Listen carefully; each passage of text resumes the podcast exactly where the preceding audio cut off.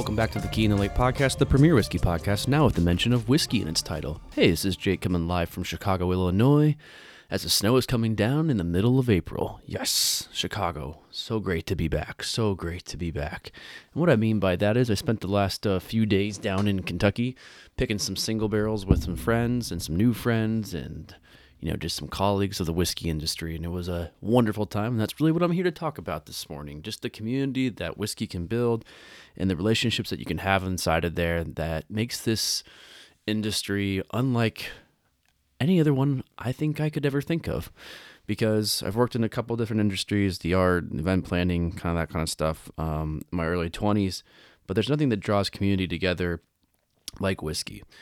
So this past week, uh, Steve Malloy, who owns Malloy's Finest out here in the greater Chicago area, where he has three stores in Lisle, Naperville, and Glen Ellyn, had to think of all three suburbs, all in the western suburbs, invited uh, a few people down to Kentucky to select some single barrels at Maker's Mark, Buzzard Roost, um, Peerless, Starlight, and I feel like I'm forgetting one more. Oh yes, Hard Truth as well. So uh, Hard Truth, which is in Indiana, Starlight is also actually in Indiana, but just over the border. But we went over to Bardstown and hung out for a few days. Um, had some great whiskey, created a few memories. I think we all have new friends too, which is great to see. So uh, along with myself um, from Chicago, Lynn and Jamie, which Jamie is the JW.bourbon on Instagram, and Lynn is the whiskey gal. And that one dude, Ryan, you might have heard from in Tampa Bay, who has quite the following on TikTok and Instagram, also joined us. And of course, Chris, the urban bourbonist, joined us as well from Chicago to create a top notch barrel picking squad down in Kentucky for uh, the picks that Steve will be having in his store. I'm assuming probably within the next couple of months. Usually the turnaround for single barrels is around two to three months. And it sounded like some of these barrels were going to be back in the store pretty quickly uh, for my sake, or for my beginning of the adventure, started on Wednesday morning at five o'clock when I realized the night before that I was driving to Bardstown, pretty much to Bardstown, and with a time change, I had to uh, take into effect that the extra hour was going to add an earlier hour of waking up. So I was up around 4:30 in the morning, jumped in the car, and drove down to Kentucky, straight to Loretto, actually, to meet the team over at a diner, bar, restaurant, honky tonk, whatever it may be, to have a little lunch before we met up over at Maker's Mark to, select our private select barrel. Uh, Greg, who is the single barrel rep for Maker's Mark here in the Chicagoland area, took us out to lunch. That's where we started our day. Met the whole team down there. Oh, Lolo's joining me now here in the studio to begin what would be a few days, great few days of selecting single barrels. But, you know, what this whole trip really reminded me of is that the whiskey industry, like I said before, is unlike any other whiskey, uh, other any other industry because you could see me as a rep for Starward being down in Kentucky, being down at other distilleries as working against or working for the competition of Starward. I mean, a lot of people think, well, why would a, a representative of one brand be down at other distilleries selecting single barrels for uh, a retail store in which you know Starward has single barrels in? Isn't that kind of fighting against what you do? And I never even thought of that coming into my mind whatsoever when Steve asked me to come along the trip, and I think that's why he did. He, you know, he trusts my palate, he trusts, I guess, my instincts, and um, we've developed a friendship out of our working relationship as well. Him being a retail owner and me being a supplier of a brand. And I just thought, whoa, what a cool experience. I don't get to go to a lot of distilleries all the time because I'm working for a distillery. I'm doing my job as a as a whiskey ambassador and my distillery is over in Australia. So, you know, when I have free time, I don't always go to Kentucky or go to other distilleries and you know, you try to get to your friends' places around the area, but a lot of time is spent, um, you know, building my own brand, building our brand as Starward here in the United States. And a lot of times you just kind of want to remove yourself from the whole whiskey industry. My wife always constantly reminds me to turn my brain off when we go out to eat, when we go to have a drink, when we go to have a cocktail somewhere. It doesn't have to be work related just because we're inside of a bar or a restaurant. So, getting back to my main point, you know, I didn't think working along Steve, well, working with Steve and along with everybody else that was on the trip as competing against Starward. I see it as just an opportunity to further my knowledge as a whiskey ambassador. Going inside and seeing the process of selecting single barrels at giant, giant, you know, brands like Maker's Mark and being in Bardstown Bourbon Co., which has one of the most beautiful facilities, I think, in all of Kentucky, and seeing those operations in the inside and out about what makes these brands stand out, what makes them different, how does it different from what we do, what could I take from little parts of their distillery um, experience and their single barrel experience and apply it to Starward's to have it make sense for our brand. I just see it as an educational opportunity. No one there who found out that I worked on their brand. I think I probably every barrel pick, um, it kind of came up that I worked for a distillery, and no one from those brands was like, "Whoa, why are you here?" Everyone just openly accepts you as somebody who's just a whiskey fan, and then they want to know a little bit about your brand, what makes it different, or some even knew about Starward's and they had questions for me about the brand. And it's a great inviting experience. That's what I love about working in the whiskey industry and why I've been in it for so long. And it kind of relates back to the stories my grandfather would tell me about um, brands coming over to Jim Beam. He was an engineer, so they'd be asking questions about um, mash tanks and boiler systems and all that, and they them just consulting together for free and helping each other out. You hear, I had I had the opportunity to spend some time um, with Jimmy Russell a few years back with uh, Wilson and Bob.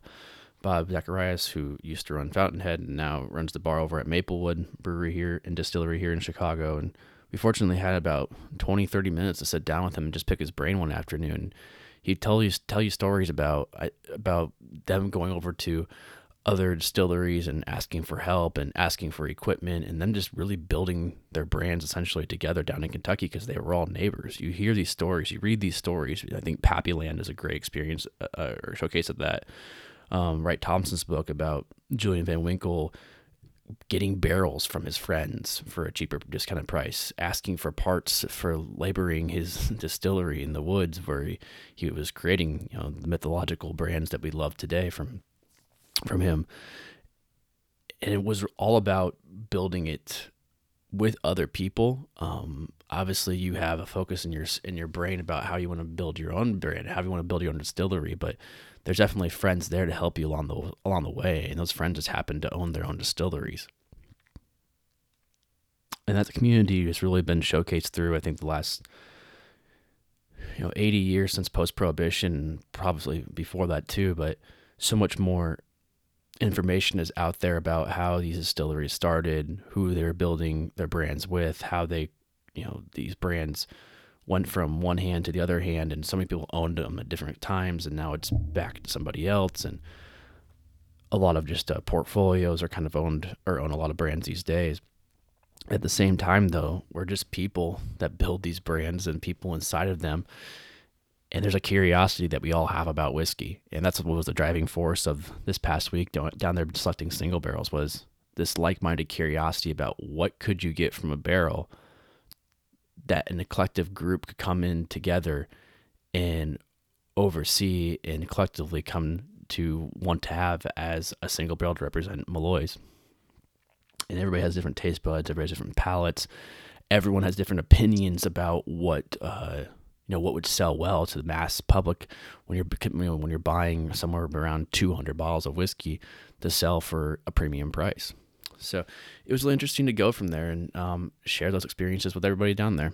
Um, we started off at Maker's Mark. Well, this I did on Wednesday afternoon. We spent probably around four hours at the distillery. Came out uh, selecting an interesting, um, interesting take on their private barrel select. I don't know if you know. I'm sure most people do know. I guess how they do their process where it's you know it's all based from makers and then you have a different stave combination that you can build and blend together while at the distillery and then they do a finish of the whiskey in with those staves that you choose. Uh, i won't release the staves we did just in case steve wants to keep that private until the barrel is actually released.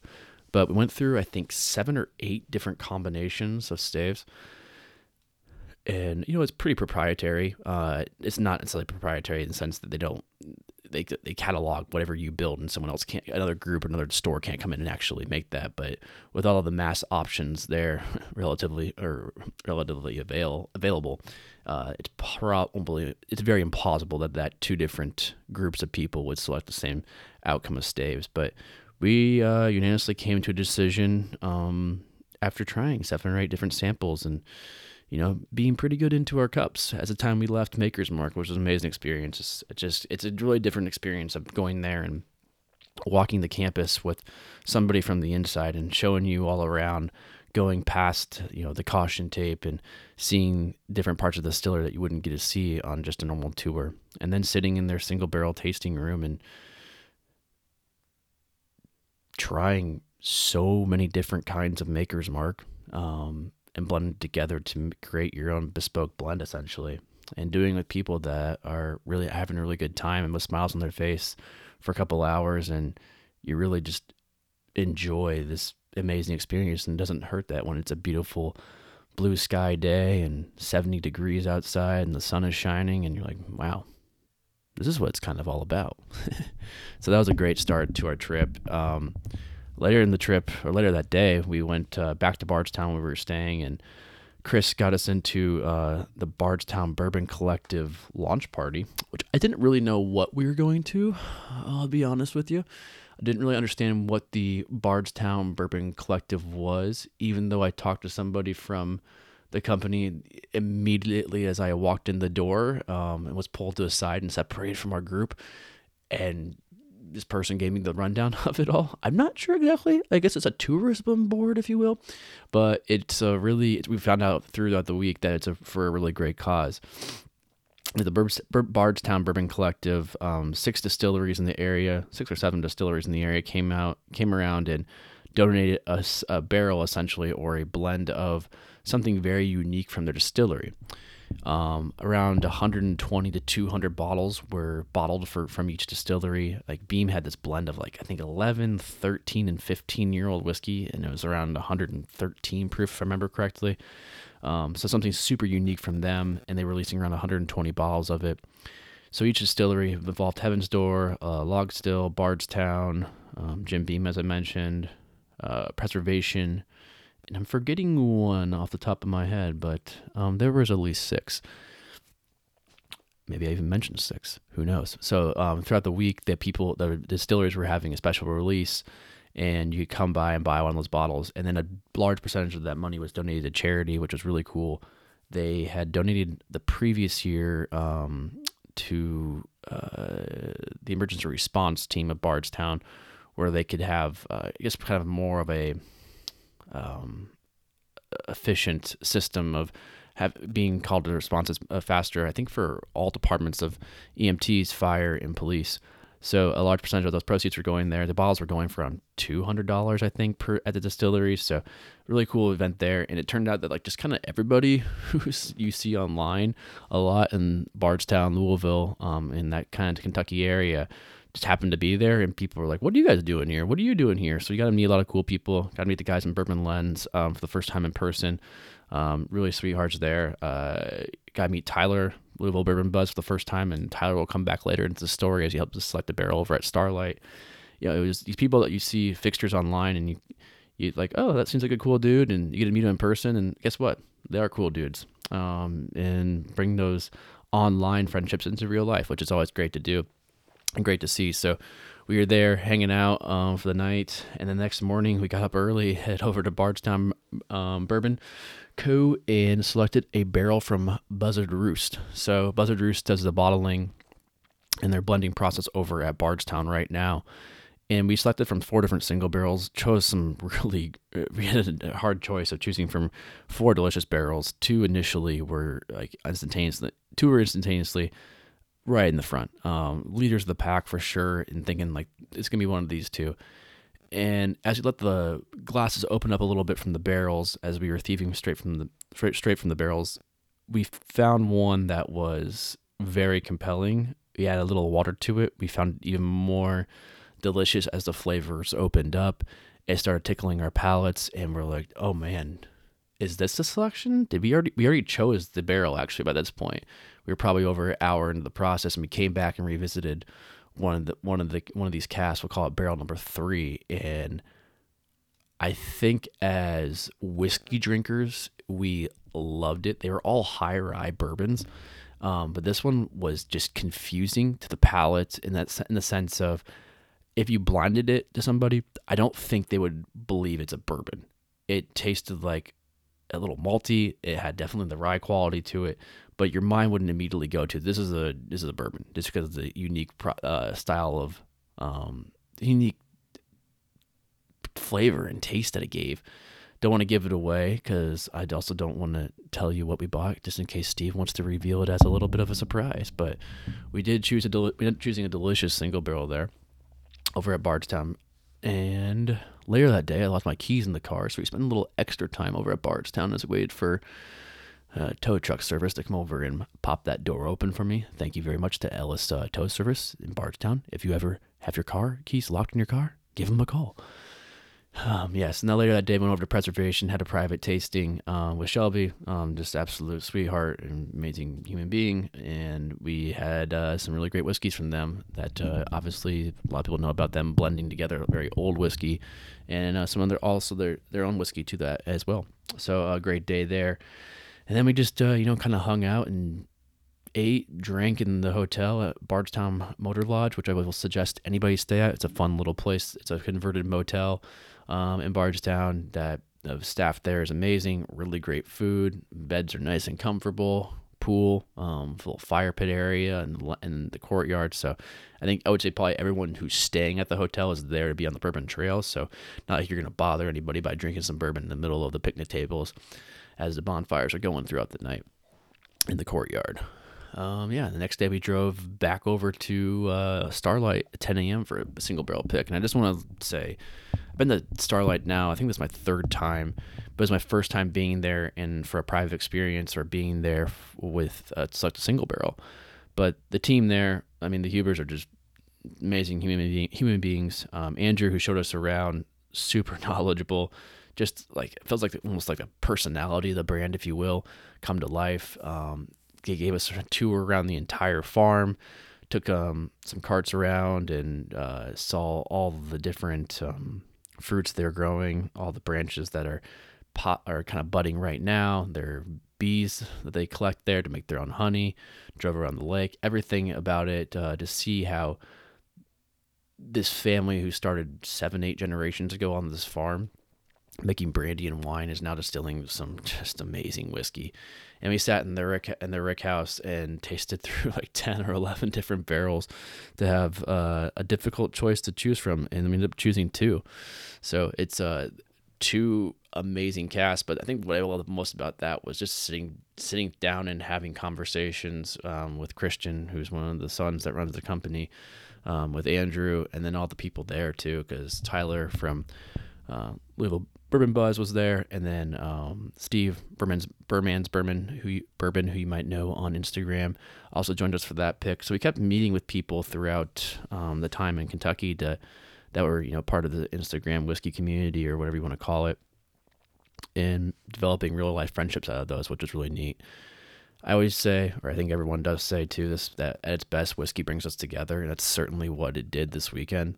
I always like mentioning that during my tastings um, or my private events as a, an ambassador because usually they're probably they're usually a great time. Whiskey obviously opens up a conversation, makes people feel a little more loose, a little more comfortable in their sen- in a sense. But and that's what it really, I guess, did for us this weekend. Um, I don't, I didn't know Jamie and Lynn all that well. I've only hung out with them a couple of times. Um, Chris and I are obviously friends had never met Ryan. Uh, Steve and I have a good working relationship, and good friendship, but you never know where it might go when there's five, six, seven people um, on a trip together that aren't family. You know, like you aren't.